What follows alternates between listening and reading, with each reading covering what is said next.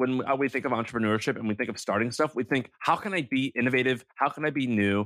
In reality, in order to make a lot of money, it's how do I get locked into this to to the point to where like it's going to be a pain in the ass to go anywhere else. Yeah. I feel like I can rule the world. I know I could be what I want to. Uh, I put my all in it like no days off. On the road, let's travel, never looking back. All right, everyone, we've got a good episode. We're going to talk about Class Ring. The Class Ring business shockingly brings in close to a billion dollars a year for a company that you might have heard of, but we're going to do a breakdown of them.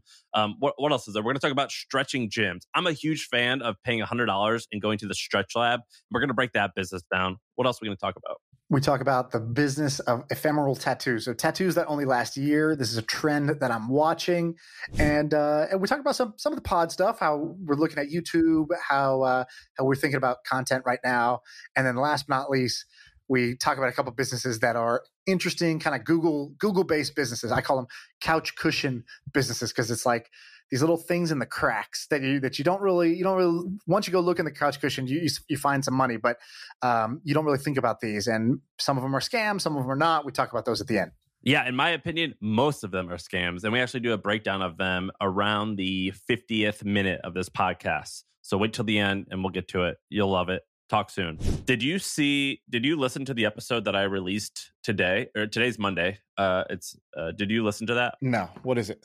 So I consumed like eight or nine like pretty interesting pieces of content last week or and I talked about four or five of them.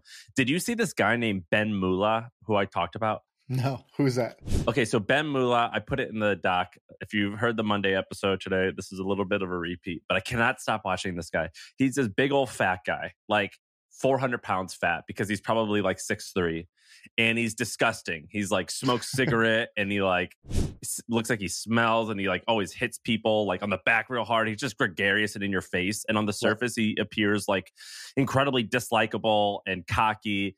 And I love him. He turns out to be he seems pretty quite charming, and he's a real estate tycoon down in South Florida. And all should he does, I, uh, should I Google this guy Ben Mallah? Yeah, all the photos of him like it just it's an immediate turn off. But then you like get into the videos and he's been he's basic he's like a successful guy who's now just starting to do YouTube. He's probably in his mid 50s.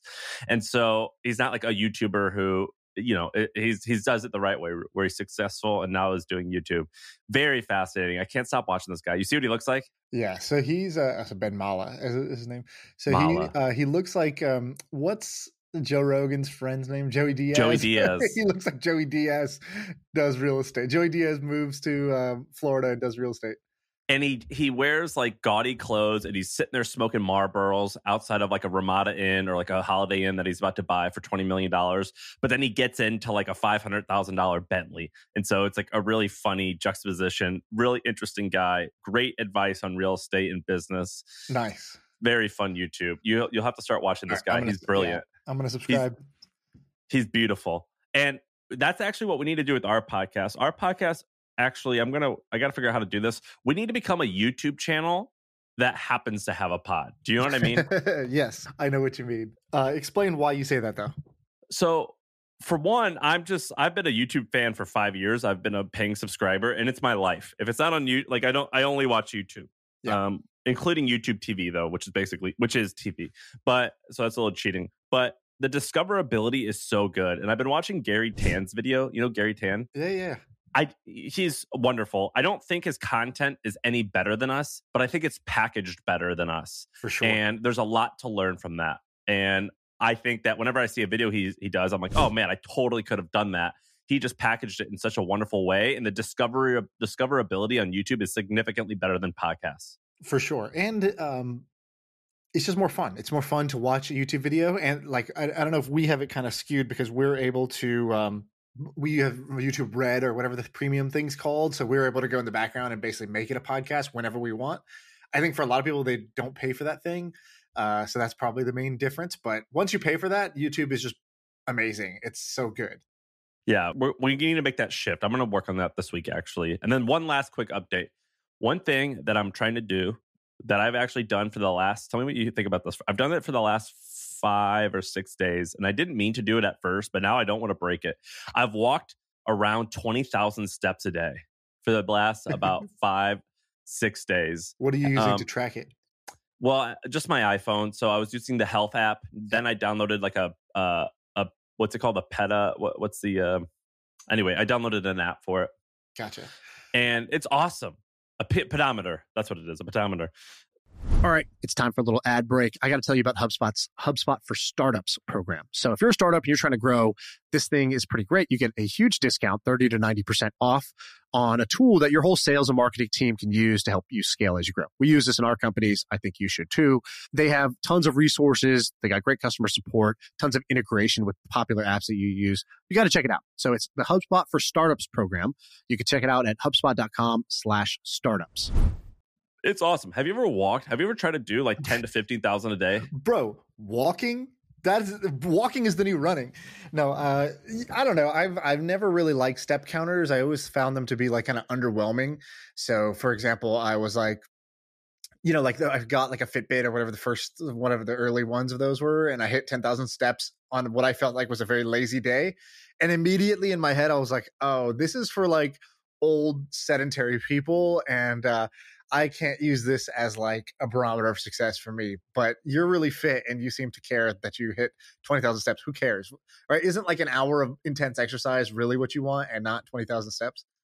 Yes and no. So there's pros and cons. So the con is that for walking the amount that I'm walking, it takes forever, like three hours, Uh, just three hours of straight walking. Uh, some regards, uh, that's a pro because it's fun to be out there and seeing stuff. I'm in a new place exploring, so it's fun. But the pro is also uh, so basically, if you run 10 miles, that will like if you run 10 miles really fast, that will take you 60 minutes, right?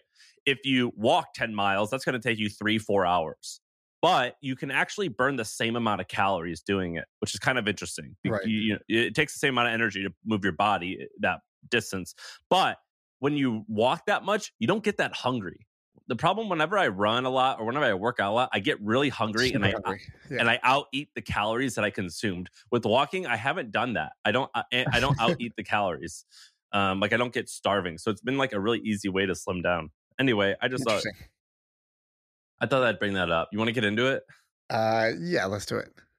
All right, which one do you want to go with first? You, Um, no, Jostens, right? Well, uh, actually, you just on your random life updates. So, two things on that. Uh, one, I don't know where this came from, but over the weekend, uh, I guess you were talking about step counting, and I was just remembering there's this little clip I watched on YouTube from The Office about when Dwight gets a standing desk. I don't know if you watched The Office, but uh, have Yeah, of you ever course. seen this? Do you? I don't know if you remember this. Probably not. It's pretty obscure, but a deaf dude. I, I mean, I, I'm like a mo- I'm I'm a normal thirty year old that I've I could quote every single office. Right. So so Dwight gets a standing desk, and like everybody who gets a standing desk, like it's like awesome for 15 minutes, and then you start doing the thing where like you're on one foot while you're like kind of letting the other foot like chill for a second. You're like stretching out your ankle, and then you're doing the other side, and then you're kind of like squatting a little bit because you're tired of standing, and um and they're basically like, oh wow, Dwight. You know, at first he's like shitting on everybody, like, oh you're sitting, you're, you know, this is he, he goes. Uh, I feel like I'm working in a suicide cult, like because you guys are all deciding to sit and um and so then they like turn the tables on him when they know he's getting tired and they're like dwight um wow i can't believe you're you've made such a great decision you're for sure gonna just do this forever right? Like there's no way you go back on this right? And he's like of course not. But he's like secretly like fatiguing really hard from the standing desk. And uh anyway so they sort of like guilt shame him and he like ends up with this um little like f- like hidden stool in his pants so that he can like stand uh, he can like sit while he's like pretending to stand. Um and so that reminds me of the step counting thing which are these like little phases that everybody goes through and where you're just like you know what? I need st- i need to i need to hit my 10,000 steps. Like i feel like everybody has this phase of their life where they like get into that they buy the device they do the thing for a bit and then they like get off of it. Most people do at least. Uh, but anyways the reason i say this is over the weekend i was supposed to be working because i got back from this trip and i was supposed to be working and instead i was just watching a bunch of content. I was watching um you know you know aaron sorkin? So i was Uh, like yeah, I mean the famous director. Yeah writer uh he, you know kind of like i don't know if he's producer director or writer but all three maybe he he created west wing Yeah. newsroom uh the social network movie and he's like amazing he's brilliant he's known for his dialogue. So i was just kind of like trying to branch out trying to learn about what is how do you even write dialogue? What is that? What, what makes it great? Why is this guy so much better than everybody else?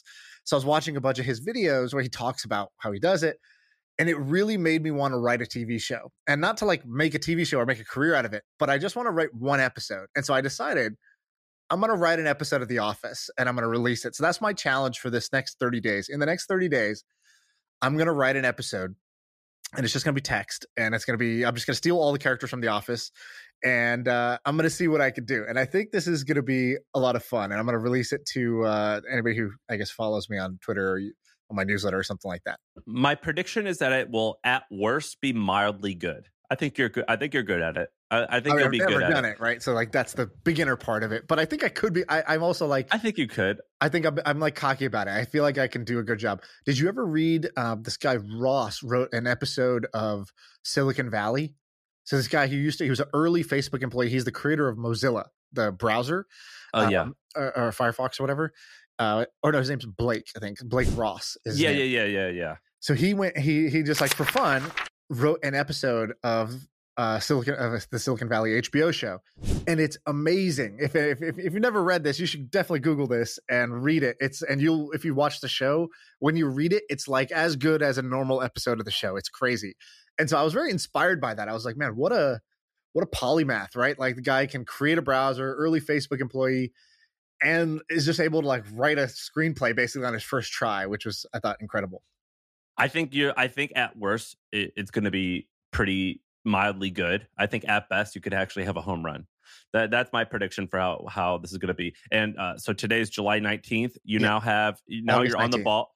Well, well, no. Let's do August. The end of August. August. What is there? Twenty eight. How many days are in 30, August? Thirty one days. All right. You have to August thirty one, and and then uh, now you're on the and, hook. And in general, I'm thinking about content, like okay, content strategy, because I'm kind of like, like I haven't been posting much on Twitter or anything like that, and I feel like once I started getting really into Twitter, I just noticed all the other kind of like Twitter thread wannabe people like me out there who were just like doing the same thing. And it was really a turnoff. Like I enjoyed doing it and I enjoyed the results of it. That's what I told you. But I hated that everybody else was doing it. It made me feel like such a schmuck uh, I felt like you know going to a club and order and, and then being like, you need to get a table if you want into this club. It's like, oh, okay, here's my credit card. I guess I'll pay a thousand times what the bottle costs. Like that. That was the, the. I felt like a big chump the first time I did bottle service, and the second time I felt like a chump in life was when I was doing Twitter threads of you know generic business advice like everybody else. And so now I think I'm to go. I'm to zig and zag the opposite direction where. I'm just to go with like I'm to do a few like what I think are pretty badass pieces of content that are extremely challenging for me. And if they flop, they flop. But I'm gonna like go ham on them. Like I'm gonna, you know, like I'm gonna write a rap song or I'm gonna write a screenplay or I'm gonna like like try to create something that's like much more uh intense and possibly awesome. I I think you're right and I'm going to take credit because I wrote about this and I talked on this podcast about this about six or seven months ago. I was like, these threads are killing me. I think longer form blog posts are going to be coming because everyone's like, I want to start a newsletter. I want to get popular right. on Twitter. I'm like, all right, great, do that.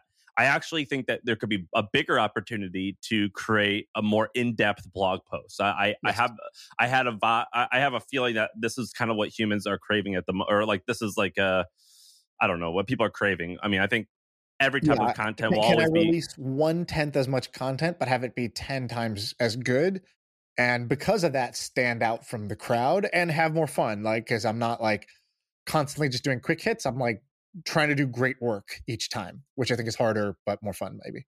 Something that I've been thinking about is related to content because I, I ask myself all the time about how you can I, I, like repackaging content. There's a few things that I've always been interested in content. So there's this thing with email so a lot of people think of email as like 2300 words that you can fit in there or whatever. I forget what the space is. It's a certain megabyte space, but you should actually think of it like I'm just going to make these numbers up. These aren't right. It's 150 megabytes and it just so happens that 250 200 2500 words is 150 megabytes. But what else can you tell in that story? And there's some interesting technology that I've tinkered with, and we've never gotten into it at the hustle, but I think we should. So you can actually host a GIF on your own server and this might change with Apple's new update, but you can make it so when you send someone an email, you can have like a 30 second GIF on there. And a, a GIF is basically a video with text. Yep. Um, which is the same thing as Instagram without sound, right? It's the same thing. And what about what I've always wanted to do was to put that on there and then have a part one and then you tell at the end of the part one at the end of the 20 second thing you all right all right now hit refresh and you actually hit refresh and part two shows up on your oh, interesting and i've always wanted to do things like that like i think that's an interesting medium i think that could like be hacked and be and you could have a really really cool storytelling Yeah. yeah. I think so. I, I, I would suggest someone try that on email. It is possible, like it's technically possible to do that, and I think that could be really cool. Uh, another thing is, I've always asked if you were using Twitter for a longer form blog post, what would it look like if you had a blog post on Twitter that was something like 500 tweets long? Right. Um, I, have been thinking about like what what would like how do you like hack the how do you hack the the rules?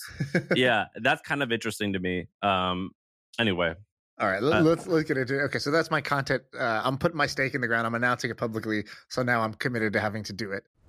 All right, everyone, a quick break because I want to fill you in on a little experiment that I'm doing. I've got a new project. It's called MoneyWise. It's a personal finance podcast for high net worth people or young people who are on their way to becoming high net worth. When I made a little bit of money, I didn't even know how much money I should be spending each month. Should it be 10,000, 30,000, 50,000? And I didn't really have a lot of people to ask. So I created a podcast called MoneyWise because I wanted to figure out what are some of the things that people who have a lot of cash and who have a high net worth, what do they do with it? The first episode is with a friend of mine. He sold his company for $200 million when he was 31 years old. He gets super transparent about his monthly expenses, his portfolio, how it impacts his happiness, everything. And so I want you guys to check it out. It's called MoneyWise. That's one word. You can find it on my Twitter bio. I'm the Sam Parr, or you can just type in MoneyWise on Apple, Spotify, and YouTube. All right, back to the pod. Hey, let's take a quick break to tell you about the HubSpot Podcast Network. If you like podcasts like this, you should check out some other cool podcasts. One is called Business Made Simple. It's hosted by Donald Miller and it's brought to you by the HubSpot Podcast Network. And what he does is he makes it easy to take the mystery out of growing your business.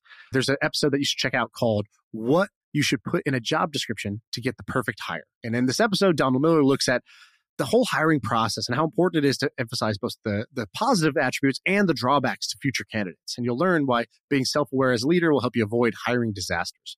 So check it out. Go listen to Business Made Simple wherever you get your podcasts.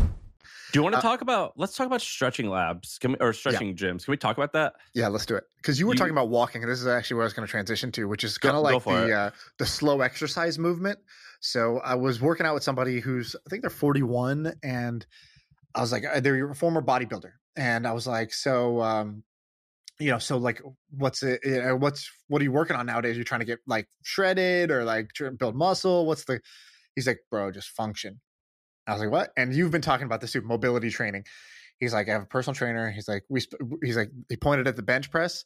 He pointed at the like kind of like the stretching table, and it was like, I want to spend more time there, not there. Um, and I was like, interesting. And and by the way, I woke up with like massive shoulder pain today, so I'm all about it right now. But um, I noticed there's a trend. So I'm, I have this. This is my segment called trend watching. I got two trends today. So trend watching. The first one is stretching lab. So I, I never really heard of this, but there's gyms that dedicated to stretching. I don't know if you've ever been to one. One is called. Well, yeah, one is called Stretch Lab. It's a franchise. I think they have like thousand locations in just like five years or something crazy like that. So definitely like franchising pretty hardcore nationwide. And then there's another one. Um, I like the name of this one, Stretch Relief, which is kind of like stress relief, and it's based in New York. And uh, it was like a physical place, but then with COVID, now they do like online, whatever. But I'm kind of into this. A place you go, and you're not. It's not yoga. It's not Pilates. It's like it's not cycling. It's not spin class. It's not uh, you know high intensity training. It's another one, stretching. And like I just think there's a market for all of these. What do you think about this? You've definitely thought about mobility and stretching a lot. I am obsessed with stretching. I stretch a ton. I download all types of different apps because I enjoy trying them all, but I stretch on a consistent basis. You're like trying to do the splits and stuff, right? Yeah, yeah. Like I work really hard at it and I like study different types of stretching. The only type or one of the very few types of stretching that's proven to work, I forget exactly what it's called, but basically it's this idea where if you want to stretch your hamstring um, like in a split let's say you're doing the front splits and you want to stretch your hamstring, you actually need to push down for 10 seconds really hard. So you're you're you want your hamstring to flex for 10 seconds and then right. you release and that allows you to stretch even further. I don't. I, it does something with the brain. I, I, don't entirely understand how it works, but I, I've read a lot of studies, and it's one of the few proven ways. And so I've been obsessed with that. I've gone to Stretch Lab. It's a hundred dollars. I've did it in San Francisco and in Austin. Any totally. Good? Totally fun, totally worth it. I loved it. I've been trying to go in Brooklyn where I'm staying now. I can't find a place that does this. I'm completely on board with this. I've also tried to buy different stretching machines. Stretching machines have always fascinated me because stretching is one of the few exercises where you don't actually have to put that much effort into it and to get results. Like someone can kind of do it to you. It's not like with running where it's just like I got to put all the effort. Like I can just kind of be numb and someone can do it And so there's split machines where you can do side splits and you like sit in this thing and you crank this wheel and your legs open up. That's okay. that's that's fine. But what I've been looking for is front split machines and different types of uh, stretching machines. I have found close to nothing. And so at my gym in my house, I was thinking about buying a set of winches, like a winch, like it goes on the on the on, on a jeep to like pull a cord. I was going to put some on each side of my wall and create a stretching machine. It's probably going to look like a sex machine. Yeah, I was going to say. I think these you could just buy something else and just use it for a different purpose. I guess you could just buy a sex machine or like a uh, a reformer. But anyway, I'm totally on board with this. I think stretching is actually a trend that's going to continue to grow. We've talked about it now for a year now. We've talked about ROM, ROMWOD, which is called Range of Motion workout of the day, right. which is an app that's killing it. We've talked about Kelly Star. We've talked about a lot of this. I'm totally on board with stretching. Yeah, stretch tech. Um, so I'm, I'm keeping an eye on that trend. I have another trend. If you're ready to move on to my my second trend, here. really quick, what another thing you could do at stretching? So it's stretching. In order to have one of these franchises, you really just need a table, right? Like yeah. nice tables with some bands. Another two other things that are really interesting to me in this space. This the first is um, chanting and breathing work. Yes, so I, I went to breath work. I went to this one class where I paid $30 and we just sat there with 30 other people doing breathing. And then eventually you like chant. I, I don't understand the science behind it, but I know that I felt great. It, it was fun. It was a good experience Dude, for $30. absolute high. I, so before, not in a fitness context, but one time I was, when I started the sushi restaurant, I was staying in LA with the sushi chef. His, his mandate was, all right, if I'm going to start this business with you guys, you're going to each come. I had three co-founders. There's three of us. He said, you're each going to come. You're going to live with me you're going to work every day at my restaurant for three weeks each and only one at a time so you don't have each other as your safety net. Um, and i said okay. So you know one guy went out there the second guy went out there then i went out there. And with me he goes uh, it was like you know kind of a life altering experience a very wise guy like kind of like a mr miyagi sort of character for me. And one of the things he did he's like are you religious? And i said no i, I don't believe. He said um, he said i'm buddhist. I said okay cool. Do you know anything about buddhism? No and he goes, um, "All right, tomorrow morning, seven a.m. Like, meet me in the living room." And I was like, "Oh shit, here we go." And uh, we went there, and, and so I, I, didn't know anything about Buddhism, and I still know very little about Buddhism. But Buddhists have this chant um, that they do uh, as like, or at least his practice, or his maybe his sect or whatever it was. They have this one chant. It's called Nam Myoho Renge Kyo. So it'd be like Nam Myoho Renge Kyo, Nam Myoho Renge Kyo, and you repeat that for like one hour straight, you're chanting Nam Myoho Renge Kyo, Nam Myoho Renge, just one hour straight. And so we start, and I'm just trying to be nice, and I'm like, okay, I guess I'll just kind of sit here and like, uh, what are these five words? Uh, what are they? What, do I need to know what they mean? No, oh, they, I don't need to know. What do you mean? They're, he was just like, just sit, just the sound is therapeutic, and I was like, oh, that's interesting because like in Hinduism, om uh, it's like om is like the there's like om and like you hear that in yoga a lot too and there's something about the vibration of making this sound audibly making the sound that by the end of it you feel different than you did at the beginning. And so by the end of this hour i had this like i don't know what it was this like a rush of euphoria basically uh, from chanting. And he was like i do that every morning. It's like a med it's like an audio uh, i forgot what it's called transcendental meditation or something. It's a form of meditation where you're not trying to it's like a way to quiet the mind by chanting the same thing on loop and when you quiet the mind you know you, you finally you know you get a sense of peace that's very hard to achieve otherwise and after i did that i was like a big believer in chanting so i've continued to i'm not buddhist but i've continued to do this chanting thing on and off for like the last 10 years of my life well, and you feel like an idiot doing it. So if I told sure. you to do it without your guy there, you would feel like a fool. And I went and I felt like a fool too. So I went to one of these classes and you do breath work, which I don't understand the science behind it, but it felt awesome. It felt like I was, it felt like a very mild uh, drug. Yeah. Yeah. And, and you part of it is chanting and it felt great. And it, uh, when I talked, the guy was like, yeah, this is like our MVP. Uh, like I found it on Eventbrite. He's like, we're thinking about scaling this and doing, it was, it was all startup guy. And I was like, dude, this is the greatest business ever. You just need like a space for like 50 people and Square. nothing else. Yeah, the floor. Yeah, you don't need anything. Like I'm in if right. you ever like so so anyway i think that's interesting. I also think ice baths are interesting. I know i've been noticing on instagram loads and loads of ice baths. We talked about this company what was the ice bath company called? The barrel company? Ice barrel? Ice barrel. So icebarrel.co or something. It's um I know the guy who started it, and they're selling an ice barrel for like twelve or thirteen hundred dollars. I'm seeing them everywhere. I think ice baths, particularly places that you can go just to take an ice bath, I think are going to get quite popular. I think an ice bath also has a slightly meditative purpose to it. So the I would add that I would add those th- two things to stretching to Yeah, look out cold- for cold plunge. trends. Yeah, same. Uh, I just yesterday I sent this TikTok. This guy who's like, "Hey guys, I just want to take you through my morning routine." He's like a sixty year old dude who's just like absolutely chiseled somehow. It's like, okay, I don't know, I don't know how your body looks like that. A little unnatural, but okay. Was it Mark Sisson? No, I don't. I don't. He wasn't like a famous guy. He was just like a guy. He's like, first things first. I get in the cold plunge, and he's like, I get in, and I don't do a lot of like. he's like, I just get in. That's it. And then he's like, and then at three minutes, I get out. I go in the jacuzzi. He like hops over his pool to get to his jacuzzi. He's like, and then we're gonna go to the sauna. And like all the comments are like, sir, I don't have these amenities at my house. like I don't have all these things. And I think that's the opportunity, which is that when people have these things, they sort of swear by them. Like our friend Ramon swears by it. Tony Robbins always talks about this is how he starts his day. He goes straight into the ice plunge, then goes straight to heat. Um, and so there's definitely some like anti-inflammatory and like sort of uh, neurological effects of waking the body up like this with something uh, a, a drastic physiological change, a stimulus. And you don't need caffeine, you don't need drugs to to be able to eh, to get your body to respond. And um, but I think there's a problem, which is that they're so inaccessible. So one, we talked about Ice Barrel, and then somebody reached out, a guy who's in my Club LTV, like uh, the the e-commerce group I have for people who have an e-commerce store of a million dollars or up.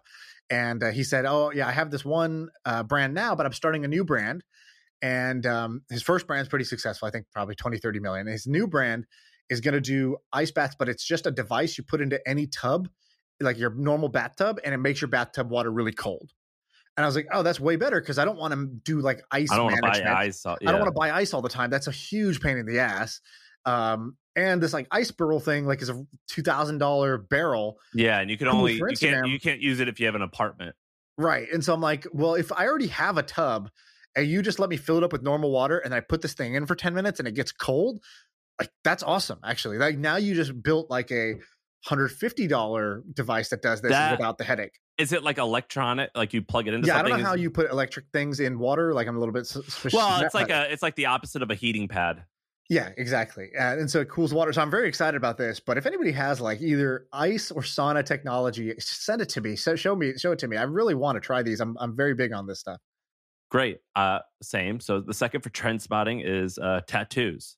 Yeah, ephemeral tattoos specifically. So if you go to ephemeral, which is kind of hard to spell, E P H E R E M A L, ephemeral dot tattoo. Check that out. So basically, this is a trend I've been noticing. First, there was a company called Inkbox that just made temporary, you know, temporary tattoos, kind of like essentially it's a body sticker. And uh, and they started doing pretty well. They came out a while ago, and they, you know, they do kind of like 20, 30 million dollars plus in revenue.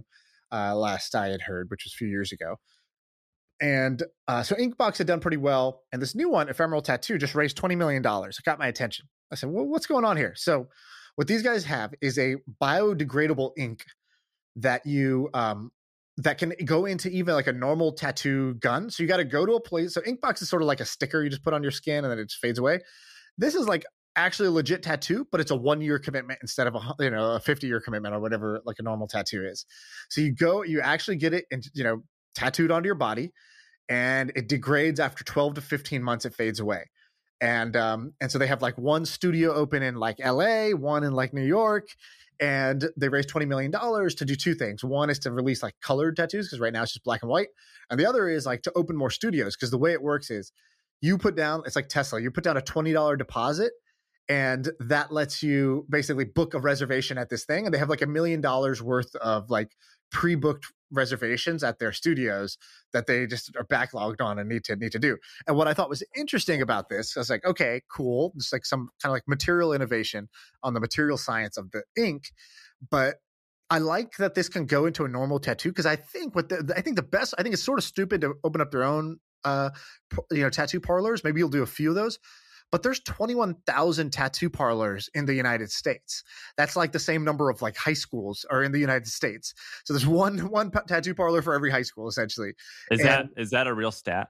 Yeah, there's estimated 21,000 tattoo parlors and there's about 20 For- 20 20 I, 24,000. I, I think you're wrong. By the way, them having this studio is awesome. It, it doesn't matter if it makes cool for money or brand. not. I guess what I'm saying is, Yeah. I think what they should do is they should sell this to every tattoo parlor as the, hey, you you want Diet Coke? Right? You want the diet tattoo. You don't. You want the not lifelong tattoo commitment. Hey, we sell this thing. It plugs right into our normal thing, and we're we have the staff. We have the brick and mortar locations. So I think they could roll out to ten thousand locations like this rather than opening up their own store brick after brick. So, anyways, I'm pretty excited about this. I think it's kind of a cool idea. I uh, I'm gonna sign up. I'll go to it. They have a Brooklyn one. I was about to get some more tattoos. I would totally do that. Right. You have a few uh, a few interesting tattoos on your body that you could talk about. I've got a few bad ones. So I have one, two, I've got four homemade ones. And the way that you you do you the way that you do homemade ones is you use a, a sewing needle oh and and ink, and you just make a ton of dots. I did that when I was like 21 and like partying. I, I was highly intoxicated. I don't entirely regret them, but they look silly. I saw And like it says like what, what do you have on your foot? You have like something on your foot. I saw I've got it's like feet tattoos that say no. It says "wow" or "mom." It depends. Uh, and then I have uh, feet tattoos that say "act now," which are kind of cool. They're kind of cool, but yeah, like self self administered tattoos. Not not, Yeah. not every day you see one of those. which is actually uh, quite popular. Is homemade tattoos? It's called stick and poke. When I did it, I you didn't think that they were that popular, but I think they actually are quite popular. But anyway, this tattoo business, I t- I'll 100% sign up for that. It looks sign up for them. It, it it looks pretty sick. They are black and white, so like They, They look do look- basic. Yeah. yeah, they look pretty like like I would get it. But if you're like a cute girl and you well, probably they're- don't, they're- it's not don't just that they're those. black and white. It looks like they're not like colored in, so they're just like an outline of a shape, or at least that's what I see on the website. It's like a cat, but like the cat, it's just like the outline of a cat. Uh, Yeah, I'm into this. Shade it. ephemeral tattoo. So I I think you're on board there. It just have any- opens up the market, right? Like uh, there's, if there's if there's like a, a circle that says this is this is a circle that represents the number of people who are willing to get tattoos for life. And you say, and now there's an option that you can have a tattoo, but it's only going to last a year and it'll fade away. Okay, that circle just got like three times bigger, four times bigger. You're just uh, increasing the size of the addressable market for tattoos, which is smart. So I think that's cool because you get to try something for a year that you could potentially impact the rest of your life. You know what's always freaked me out? Like and and we don't discuss it too much, but or like as a society, it, we accept that that's normal. Buying a home, you basically go into it for like 10 minutes and you're willing to spend all of your money, like every dollar that you have and 30 years of your life after like a 15 minute walkthrough. Is that crazy? Is well, that they nuts? also give you a hundred page disclosure that you can't understand, and then you read some scary stuff in there, and then you're just like, I guess, I guess I just live with that termite issue. I always just thought it was mind-boggling that you can you you have to spend 15 minutes f- for making a decision that in mo- for most people it's all their money and also it's for 30 plus years of their life Right. off a off a 15 minute walkthrough. That's always that's always been crazy to me. So this is that that's well this is good for tattoos that they get that moment. Do you want to talk about these uh these top two things? I think we yeah. could So, so I was thinking about class rings, uh, or I think um, somebody Ben shared a tweet with me that was just like a meme. It was like uh, the the uh, if people want to know how we get ideas for this, so me and Ben just send each other shit off Twitter all day, and then some of it, you know, it's just like memes. But but I thought started thinking about it. He goes, some guy Coleman Oates. He goes. Y'all remember when a company would come to your high school and gaslight you into buying a four hundred dollar class ring?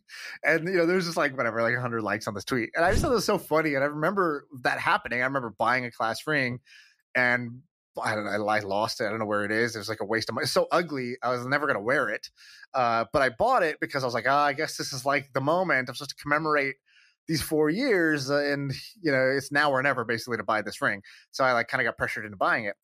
And uh, so I started thinking about this class ring business. So let me tell you some things I discovered. All right, so this guy's kind of like my Billy of the week. I got two very boring business people that I'm going to feature here. So the first guy is called Otto Josten. And Otto Josten is the founder of Jostens, which is the number one class ring maker. And Otto Josten, st- he invents the class ring basically. So they, he started this thing in 1897 um, Oh, wow. in Ottawa, right? This is like, you know, over 100 years old. And um, and so he invents this thing and basically says, okay, great, we're gonna have these rings that commemorate the occasion, and um, and so he he creates a class ring. And so th- what? How does this work? So basically, high school or college, you go to the school. Um, at the end of your senior year, you get upsold into all this stuff. You get upsold into like um, you know shirts, yearbooks, but the class ring is like kind of like one of the more expensive items: four hundred dollars, five hundred dollars, six hundred dollars for a class ring sometimes. And um, And so I was looking into the history of this company. So basically, the company, uh, you know, existed for a long time, goes public uh, in like 1965 or whatever, stays public for a while, ends up getting acquired by private equity. So it gets acquired by uh, by by something called Newell Brands, and uh, this is like an interesting company to look into. They own Rubbermaid, Crock-Pot, Oster, like all these like home home appliance companies. Then they own like Elmer's Glue, Sharpie, Yankee Candles, like all these brands that we know about. They have 10 billion in revenue across their portfolio of brands, and so they had they bought Jostens, and they were like, look, this company uh, makes about 700 million dollars a year but it's been flat uh, or declining. Like the yearbook and class ring industry is sort of like declining five percent a year. And so it's like, ah, oh, you know, maybe there's room to turn around. So they buy it for one one point five billion, I think. Yeah.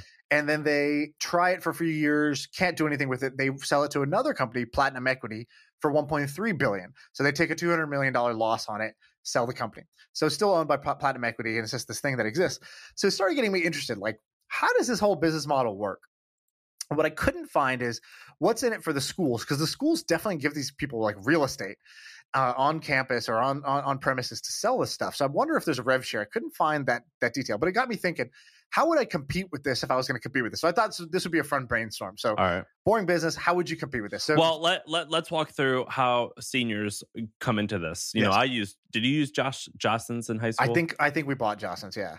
Uh, so basically, if I remember correctly, you're a senior and you get a magazine? Do you get a magazine? Like, uh, do they hand do they hand like a pamphlet to all seniors? So I remember buying it from a table. There was like a table set up with a little like tablecloth, and on it was a bunch of rings. I think they did have a brochure of like, here's all the different models you can order. Try them on, and then like you place your order and you pay the thing, and then it arrives, you know, months later and your school knows who's ordering i think because i didn't order one. I was like i don't this is nonsense. I don't I, I, don't like high school this Smart much. man. like I, I don't want to ring. And my school came to me and they were like are you having trouble at home? And i was like no. They're like do you need money to buy the ring? We'll buy it for you. And i was like no that's lovely. I, I appreciate you guys but i just think it's stupid. I don't right. want i don't want a ring. And then they had a ring ceremony and they just handed me a plain box and it had like I went to a Catholic school and it had like a a cross or something in it so that they just Is this high they, school you're talking about? Yeah. So yeah. they like had some type of thing to give me and I was like I appreciate you guys but I don't want any of this stuff. But anyway, they the school knows who orders as well. Right. And so so okay, I was thinking about okay, I think there's two models to this. There's distribution and then there's product. So on the distribution side, I would definitely try to figure out how do I partner with either the school themselves or a sub entity in the school. And so, um, uh, did you invest in that company Copper that I sent you? We passed. We passed. Okay. So w- one of the clever things that they do, I won't go into their whole playbook, but they have an awesome playbook on how to. They they make a like a, a, debit card essentially for high school students, and um, they grow really well. And the, the, people who were behind it, they created a different product uh, for high schoolers, and they had a playbook of basically how do you get high schoolers on board for your thing. And one of the things that they do, one of the pieces of the playbook, is that they go, they partner with one of the like organizations in the school. So they can't partner with the school itself, too complicated, but they'll go to like the baseball team or like the volleyball team and they'll say, Hey, you guys need like 500 bucks for your like uniforms this year? Great. We'll sponsor it. In exchange, you guys help us promote our thing. You guys become an affiliate. And for every additional student you bring on board, you get more money for your org. And so it ends up being like, you know, a direct ad affiliate deal with with with the groups. And they're obviously highly motivated because they need to pay for their stuff. So similarly, I guess what I would do is I would try to for the distribution side, I would partner with either the school or partner with like, you know, the band or like, you know, some group in the school and say, hey, uh, if you guys help us sell this, uh, you get a rev share with this thing. So that's how I would get my foot in the door. Then the question is what product? Because I think class rings are incredibly ugly. And I think there's sometimes a good thing about ugly things because they stand out and they seem special or unique or different versus like a They're t-shirt. not ugly. They just all look alike. Like every class ring since you know this this thing has been invented of like 1890. Like it, it's the exact same thing. If you see someone wearing a class ring, it's like, all right, Al Bundy, like you're living yeah. in the past here, right? Like, yeah, well, yeah, I'm like you're a fucking looking, like you're a dork. You peaked. It's a dork move, right? So how do you? So first, if you can make it, unless you were like one of the early classes of Harvard, or that I'm like, all right, I get it. Right, unless, like you, for, unless you won like you know the NCAA championship, then you yeah. can wear your championship ring. Yes, uh, and even then, you should probably just keep that on a on a shelf in the house. But like, I, I, think it's okay. It's not meant to be worn necessarily. So here's the opportunities I see. So my my my best idea that I came up with, and this was like an hour before we started recording this. My best idea is class sneakers. So I think sneakers are like hot real estate And I don't know if you've ever seen people who make custom sneakers, like either for celebrities or for like Love brands. They're awesome. They're they like awesome. they have like a paint gun or like it's like a tattoo gun basically. yeah. They can like create it's like a, a graffiti mural on a, a pair of Air Force Ones. So that's the first thing I would try to do is class sneakers. I would try to basically say, great, how do I come up with a base model? Maybe it's like Converses or Air Force Ones or something like that. It's plain plain white shoe. And then okay, everybody's graduating right now. They're all let's say class of 21. So I'm going to have class of 21. And then I'm just going to make different color schemes for the different schools. And uh, and then if you pay extra, like you can get your name sort of like embroidered on the thing or like whatever your your phrase or whatever you want on the on the back of it. Um, and I would basically sell commemorative class sneakers that can either be worn or they're just put on you know put on the wall, put in put in the in, in the house somewhere as a piece of Which, art. which which shoe? Which brand and model? I think uh, maybe I'm out of touch here, but I like kind of just like uh, like the old school plain white Air Force Ones. I think those are like Yeah, that's what I thought be- you were one of the gonna best canvases to, to use for something like this. But you Simple. know, I, I don't think it really matters. I think you basically you need some shoe that, eh, uh, in reality, if I was doing this, I probably would like find something that's shaped like that, but is not already like a hundred dollars, right? Because I need to get the shoe for like twelve dollars, and then I need to do the custom, you know, the paint work on it for like another eight dollars, and then I need to sell that shoe for like hundred eighty dollars or two hundred dollars, something like that. I think that's the model here. And I think you could do this with Instagram ads, Facebook ads, and partnering with school organizations to do like kind of rev shares. Um, and I think it could be cool. I think it's like a status symbol. So that's how I would attack Jostens, right? If they're making 700, 800 million dollars a year on their ugly ass class rings, I would start with class sneakers as my first idea. I think that's good. Uh, So I'm looking at I'm looking at it. Dude, they sell some ugly ass shit. I cannot believe this business is in place. And here's the take here's the takeaway here is that once you get locked into some to a certain contract, Yeah. I would actually phrase it like it's hard to fuck up. Boring so- default. If you're the boring default, it's so good, such a good position to be in. And a lot of times when I think of like when we- uh, we think of entrepreneurship and we think of starting stuff, we think, how can I be innovative? How can I be new? In reality, in order to make a lot of money, it's how do I get locked into this to to the point to where like it's going to be a pain in the ass to, to go anywhere else. And that's the takeaway here. I'm looking at Jostens'. They they started. You said in in in 1890. 1897. Yeah. Okay, so if you started something 124 years ago and you are still in cahoots with these high schools, this is significantly better than any enterprise SaaS company. This is significantly better than a newsletter. Do this. When I think of this is idiot proof. Jostens is idiot proof. I used to say that uh, real estate has the highest uh, number of low IQ millionaires. Jostens is is the the best example of that I've ever seen. I love this company, and I think that when I start stuff, that's that's what I should think of. Uh, how can I just create something that people buy forever, and I have to innovate on the product zero? That's Yeah, exactly what yeah, they've the- done. The, best example of this that we came up with that we had on the podcast was the uh, the workplace compliance poster that you have to have for like the HR safety or whatever work. The, the poster every office has in the break room. Um, that poster you just have to buy every year. It's like a hundred dollars or something, and you just have to get it every year. Otherwise, you're out of you're like out of compliance. You're like out of code. And uh, you know, zero employees, just sort of like an auto renew where I send you this like one cent poster for a hundred dollars is like such a beautiful, beautiful business. And in fact, I almost want to just come up with like another compliance poster. Actually, this is my next idea here, live on the podcast. What's another like bullshit ass compliance poster that I could make that I could sell to every company? Like maybe it's like something with like the modern day woke stuff. Like it's about like, you know, anti openness and anti harassment and like pronouns and like everything. It's just like a reminders of like how to not be canceled. So so it's basically just like a reminders poster that gets updated every year with the latest cancellation policy, and uh, you just need to make it seem like a totally boring company uh, thing. And you just sell this to every age. you said send it to them once, and then you like get them on file to like have this in, the, in their you know restrooms every year or something like Dude, that. if you work for a company like this, like one, like what you're describing, or Jostens, so uh, it looks like on Glassdoor they've got three thousand employees. Dude, if you What the Josh, fuck do? What do they up. do? You're asleep. You've been able to sleep for 65 straight Yeah, years. what do you do? like do? a bear in hibernation. what do you like? What? Why do they even need employees? That's what. like I'm looking through this. Like, what's the point of having a person do this? Like, you could fire most ev- all your people and just build stuff that it automates it, and you simply have salespeople that just try to like Yeah, sell stuff. But like yeah. you don't need anything. I, I I'm looking at their Glassdoor. I'm like, what on? They have a thousand to five thousand people. I thought it said three thousand in a, another place. I don't even know what you do. Like Right. what? What do you? If you're the CEO of this do company, what do you do every day? Are you like, hey, this week we're gonna try this? It's like, no, you're just keeping the lights on the whole time, and I'm okay with that. It sounds like I'm criticizing it. I'm not. What the fuck do you even you know do if you work at this company? has the little mini putting green in their office? You know that little putting green of a one-hole putt-putt golf you can put in your office. Michael Burris. Yes. Yeah, Michael Burris. He has one of those in the office. He's probably listening to this right now, looking at the putting green and being like, "God damn it, uh, those guys are wrong about everything, but they're right about the damn putting green. I got to get get rid of this thing." This is what I I want to start something like this where you just have to do no work ever. I mean, So I just another I, I- model is just undercut them, right? So I think you, I think you could advertise on Facebook and Instagram and be like, "Hey, seniors, don't get ripped off by Jostens. Same ring, half the price." yeah, this just- amazes me. I have none of the employees, and I'm going to drop ship this out of China. So, like, hey, don't get ripped off by Jostens. That's bad. That, that's my ad creative. Again, somebody wants to do this, just keep me updated. I just want to hear how this plays out if you end up doing this.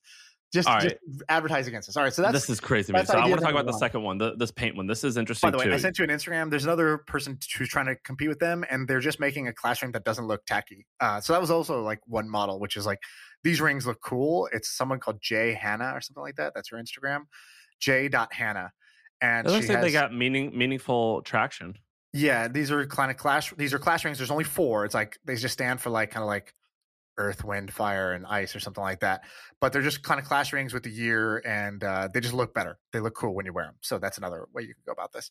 All right. Um, here's you want to know about. Here's another company that you're going to be mind blown about. Do you know what the Pantone color chart is? the Pantone matching system. I googled it, googled it, and I see things that I recognize, like Okay. a like a color wheel. Yeah. Okay. So here's here's the story. Here's the story you need to know. Okay. So um, there's a guy Frank who sent this to me on Twitter. So shout out to Frank. Uh, he's got like an egg profile on Twitter, but he, he listens to the pod. He just goes, "Hey, Pantone, this has got to be a huge business. These guys sell this freaking color book for five hundred dollars." And so I said, "Wait, I have one of those color books on my desk. What the? What's there's a business behind this?" And sure enough, okay. So here's the backstory. Uh, there's this guy. Okay, so Otto Josten was our first, you know, Billy of the week. Lawrence Herbert is my second. Uh, Lawrence Herbert, basically, they the, these guys they owned a print company, uh, print a printing company, and they got tired of the fact that like uh, they had all these inconsistencies in colors, right? So you would try to just describe a color, or it's blue color, but like which shade of blue, and they had all these different inks they were trying to keep track of and name or whatever. And they said, "Screw it, we're going to create the global standard for colors." So all they did was they took every single shade of color and they put a number on it. And they gave this to every like manufacturer, fashion house, architecture firm. Like you're picking the colors for your curtains. What Pantone color you're going to use? Uh, you're picking, you know, the color of your fabric for your clothing brand. What's color you're going to use? You're, you know, uh, crazy. Like Ben and Jerry's uses the color chart for. They have a quality assurance uh, group that basically looks at the brownies that are going to go in the brownie fudge bites or whatever, and um, if the brownie color is between you know brown 690 and brown 669 then it's good it's properly baked and if it's under or over it's like too baked or it's underbaked. So they just hold this up and they look at the brownie and they say does this match this color or not? And so this thing is used ubiquitously. So they created this pantone color system the matching system. It's like 2500 colors. They make over 100 million dollars a year just sending out this little bro- brochure this little pamphlet this little booklet with all the colors in it and everybody buys these things. We have one here because when we need to communicate with our manufacturer for our brand, we have to tell them, hey, use Pantone color 506C or whatever it is. So they know that we want that specific shade of blue. How did this uh, product start?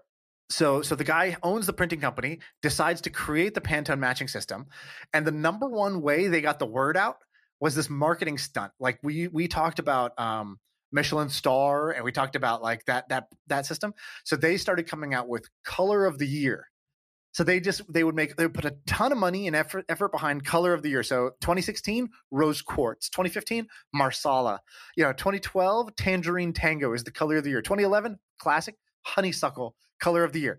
So they they they do this big marketing blitz around what is the color of the year, and in order to come up with it, they have this hush hush process where they invite twelve like trend spotters to their office, and then they each give presentations and kind of like debate around like culture and where the where society is moving and then they come out and they're like honeysuckle is it and then they immediately blitz the market with that they send that to all the like fashion houses ad agencies and then they start using that in their campaigns and they start you'll start getting emails which is like oh buy our thing. It's got the color of the year. This is honeysuckle the color of the year for this dress. And so brands start using that for their own marketing. And so it started spreading that way. And so they sell these booklets for like you know $85 up to $500 these booklets.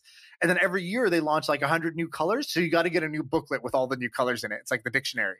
And uh, i just thought this was amazing. I didn't know there was even a, a company behind this and it makes over 100 million dollars a year all right. I'm gonna blow your do. mind all right we're gonna we're gonna build off this go to wgsn.com so wgsn.com do you see that yeah Tell i you think it. you've told me about this one these are the I- trend trend makers right they have like a, a scent of the year or something like that No, colors. It's Colors, colors, okay. as well. Exactly what you described. Um, they do almost exactly that. With except reports. it's except it's a it's really like one or two reports a year, but it's a subscription service and they sell to businesses and they're a public company, so I can look up their revenue.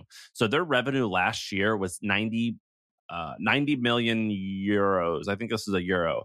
So a over 100 hundred million dollars yeah a hundred million dollars. Over And it's been doing a hundred million dollars or it's been doing around that forever. So it's currently owned research by and reports basically but it, it it's we could And dumb it way, down. we, we had the founder of David's Teas on here, and he was talking about how he uses a brand. He he used to pay for stuff like this, and I remember asking him like, "Is it just bullshit, or is this like, why are you buying this? Like, I don't know how much this report is. Like thousands of dollars for this report, right?" thousands. And thousands. he was like, "Oh, totally worth it. Like that's how we got the new like flavors and fragrances for the new teas every year." I was like, "Wow, okay, interesting." So it's called WGSN, WGSN.com. And to dumb it down, Starbucks, who will buy 100,000 uniforms or 100 or, or fucking 10 million coffee sleeves, they want to know which color for Christmas, what shade of red is going to be Right. interesting enough. Or um, if, when we're buying these uniforms, uh, for this one, this promotion, which color is the right color? By the way, that And- Starbucks red thing, my wife uh, loves Starbucks. She goes to Starbucks anytime she can. And she literally looks forward to the red cup moment where they switch the cups. And like it's like an emo- it's like an emotional thing almost. It's like um it's basically like, oh shit, like uh, like the season has changed. Christmas time is here. I get these warm, fuzzy feelings, and part of that I associate with is the red cups, uh, which I just found to be like crazy that anyone cares. Well, uh, yeah, it just means that it's wintertime. Um, and so this company called WGSN, companies pay, I think it's 18 grand a year. And they also have someone you could talk to. So you can ask them a question. Uh, it's called the, that's what they call their advisory service. Uh, they just like, you, you, you ask people questions, but then they also, so I believe the way the business works is they, they do two things. They look at loads of different data on which, what's, what type of color is selling well. And I imagine it's just someone else's data. The second thing is they survey people. And so they'll survey like people who they deem as experts and they ask them questions. And then they create this like survey response of like, all right, here's according to all the experts, this color, these colors for this type of niches are going to be the colors that you're going to use in the future. Right. And if you know, if you have a company that's not like growing that much, but it's worth 90 million euro a year in subscription revenue, I mean that's like a three, four, five hundred million dollar a year company, or a company that I think makes like 30 million dollars a year in profit only off colors. And this is the second one in a few minutes that we've named. Colors are Wow. very interesting. And by the way, these guys, the Pantone guys, they then partner with some other firm to come out with the. So they, they Pantone became has become the universal like language of color. How do you describe color to somebody? You describe it the Pantone chart. Uh, and the, by the way, the reason why there's like a sign, there's like a bit of a mechanical reason why. So like a normal printer, if you use a printer, I think a normal like just household printer will it has this thing called CMYK. If you've ever seen that, it's like capital CMYK. What does that mean? It's like cyan, magenta, uh, magenta, yellow, and black or something. And basically, you can mix those four colors and you can make a whole bunch of combinations of colors just using those four. It's like RGB for TVs. And um, but Pantone, if you have a Pantone machine, then the Pantone machine basically has like 18 base colors.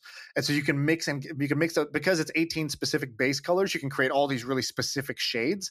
So when you give somebody the color, it's not just so that their eye knows what it is, it's that they can punch it into the machine and create that specific pigment or that specific ink or that specific printed color on top of whatever it is. So there's like, you know, they needed something like that, which is pretty cool. Um, but anyways, these guys partnered with somebody to come out with like the Pantone of taste and the Pantone of smell also, right? How do you describe a fragrance? Well, how, how, do you do this? And so they, they partnered with some company and they, they also tried to own that space, and which I, I just think is awesome to be like kind of the global authority in I agree. co- naming of a color. And somehow a private company owns that, which is insane. It's like owning, you know, the periodic table or something.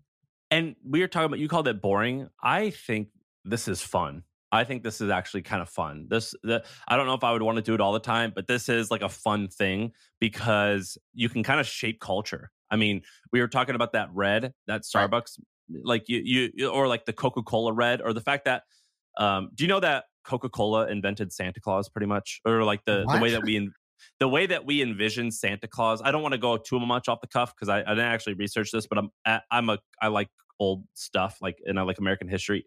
Um, and so I've read stories about this, but like the modern day Santa with Yeah. like that red suit, fat guy who's got a white beard. That's a Coca Cola invented that. Oh shit! Um, all right, we need to go deep on that one. We should go back. Okay. Uh, all right. So I'm gonna call this business. Uh, I discovered this business the hard way. So we we were traveling. We left something at you know the TSA security checkpoint where you're like putting all your stuff in the bins or whatever. And uh, we left something in there. And so we get on the plane. My wife's like, "Oh no, where's that thing?" Oh, don't worry. I'm sure we can just sort of call them or like you know file a you know file a report. And Are you trying not to say what it is? Uh, what the item? Yeah. Oh, it was. I mean, it's just like a baby stroller bag thing. Uh, Okay. so, so you know, it's like a hundred fifty dollar item, but like not, uh, you know, whatever. Nobody cares. It doesn't matter what it is. Left an item there. Um, we. So I'm like, okay, let me Google like just hey, item left TSA Las Vegas Airport, and um, and the first thing that comes up is a thing called InstaFile. Get your file file your claim to get your thing back.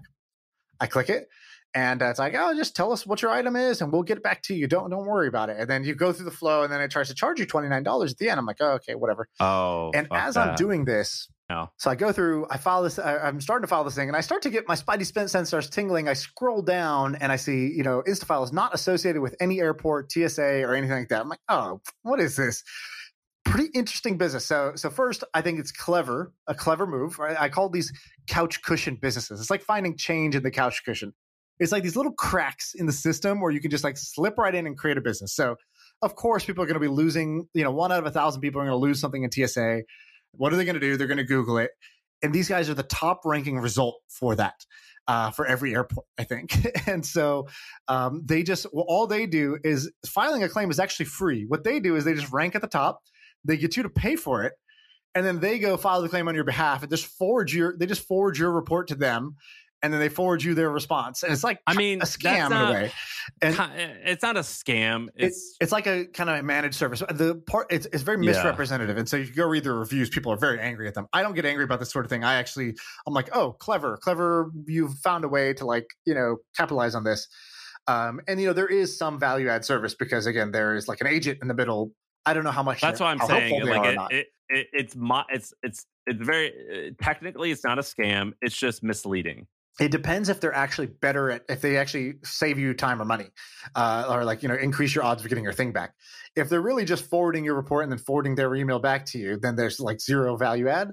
But if they are actually like you know filing it right, following up for you, calling and getting the answer, then great. Uh, you know that's Dude, I can't find anyone online who works at this company. yeah, you can't find the owner, you can't find the about page, and that's why I'm like, okay, yeah, and, you know, probably more towards scam. But anyways, I just thought this is fascinating. And how many different businesses are there like this? There's probably a ton of different businesses like this that are just like these really hyper specific scenario searches that um that you can rank number one for. And then when you do, I bet you kind of print money. I bet you this business is you know profitable seven figures business just off this one uh this one thing. Like mugshots.com or mugshot websites. what, what or- is that? To look up mugshots? Yeah, you've never tried to look at someone's mugshot? Oh my god, it's littered with scams. So Google like uh find mugshot California or like you know like imagine like what imagine a friend gets arrested and you're trying to find a mugshot. Google whatever you're going to Google. Uh, all right, so I'm seeing a bunch of ads, four ads at the top. All right, let me find mugshots for free. It looks like a search bar. I can search their name.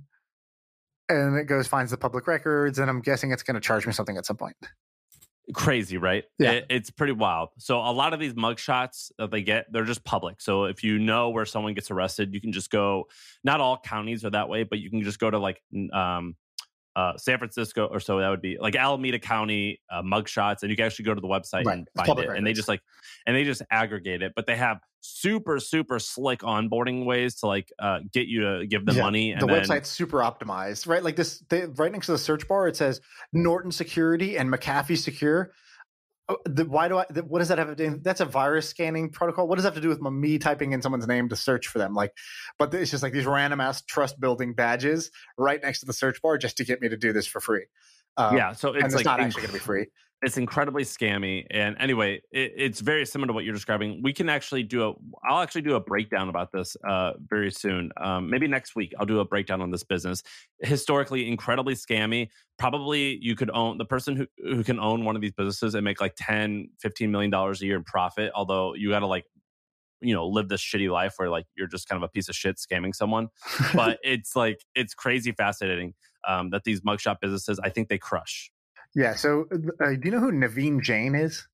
Yes. So he's like a billionaire guy now, but he the way that he became a billionaire, he's kind of done a good job of rebranding himself as this like inspirational Tony Robbins guy. yeah. But he owned a bunch of scammy businesses, and I believe some of them were Ponzi schemes that he took public. So it wasn't a Ponzi scheme, I don't think exactly, but basically during the dot com boom, uh, there was this company called Infospace, and he was the CEO of Infospace. And I don't know the full story. I should look it up, but I've, I remember reading it because I met his son. His son, uh, this guy Ankur Jain, uh, really interesting guy, and you know, like he, he's he was kind of like. I was sort of like, why is this kid so like polished? Why do I feel like when he's talking to me, he's talking like on CNBC or something like that? Like, this, I got this like politician vibe from him. And so I was looking him up, like, oh, he's the son of this billionaire. And They, you know, grew up, you know, in the same neighborhood as like, you know, whatever Bill Gates and other guys. And then somebody had told me, somebody was like, yeah, his dad's kind of controversial. So why is that? And he said, oh, he started InfoSpace, took InfoSpace public, and then before InfoSpace crashed and the dot com crash, he had like I don't know, sold a bunch of his stock. He ended up doing great. All of his employees, you know, lost their kind of like the company went under, but he ended up doing very well. That's the like long and short of it. Now, I don't know if it was like you know some kind of like underhanded stuff i'm not sure but definitely there's like a, a long kind of like report that it's pretty hard to google for it because i think he's like scrubbed it but you can find it from the old like seattle times or something like that uh, but then he started another company that also had controversy called Intelius, and Intelius is the one you're thinking about. And um, Intelius, I think it sold uh, like for over 100 million dollars. But what it was is sort of like in the uh, it was a w- eh, so it's a way for people to peruse criminal records and conduct background searches online. But the way the way it worked, if you look if you Google like Intelius scam or Intelius shady, you'll see that like it basically looked like one of those like free credit report like kind of services, where it's like oh just type your name and you'll get your your data your report.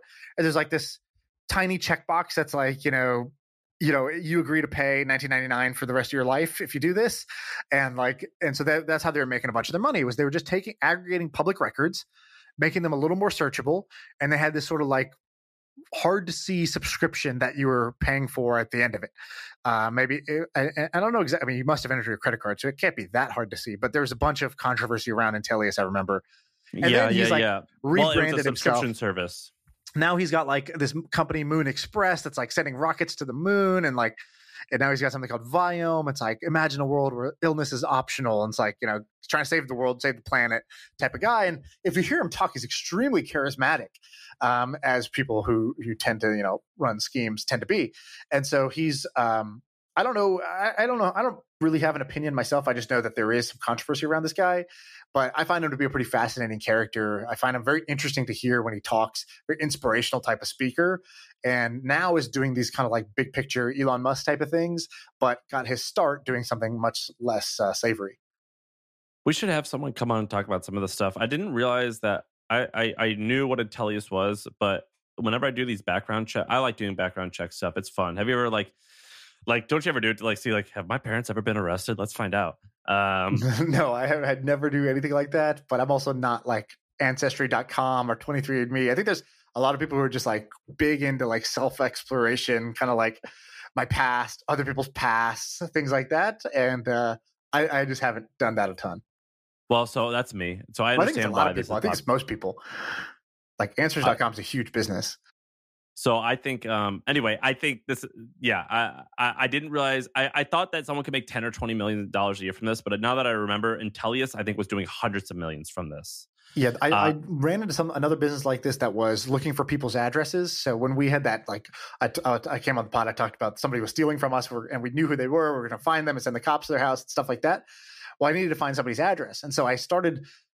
Basically, if you have like a couple pieces of information, a name, a phone number, stuff like that, there's these like websites that will come up. They'll say, "Hey, yeah, we'll give you this. We have a huge database of all everyone's address. Just put in their info." And then you get like three steps down the funnel. It's like, "Oh, to unblur the address, you got to pay nine ninety nine a month." It's like, why do I need this monthly? I'm not doing this every month, but okay, sure. I really want this address.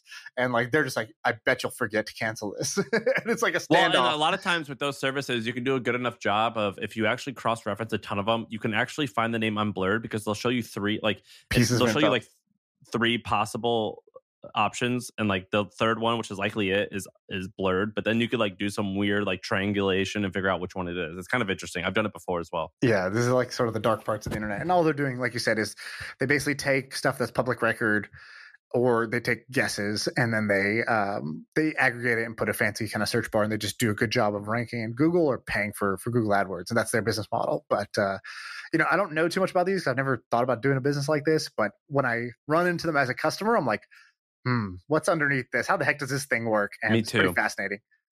me too and and Mug, I- mugshots gonna, is a classic. I'm gonna do some interest on a mugshot i'm gonna tell jake to do to look up mugshot stuff That's a great one. um all right i think that's the episode right Yeah, let's wrap it. Uh-huh. Yeah. I feel like I can rule the world. I know I could be what I want to. I put my all in it like no days off. On the road, let's travel, never looking back.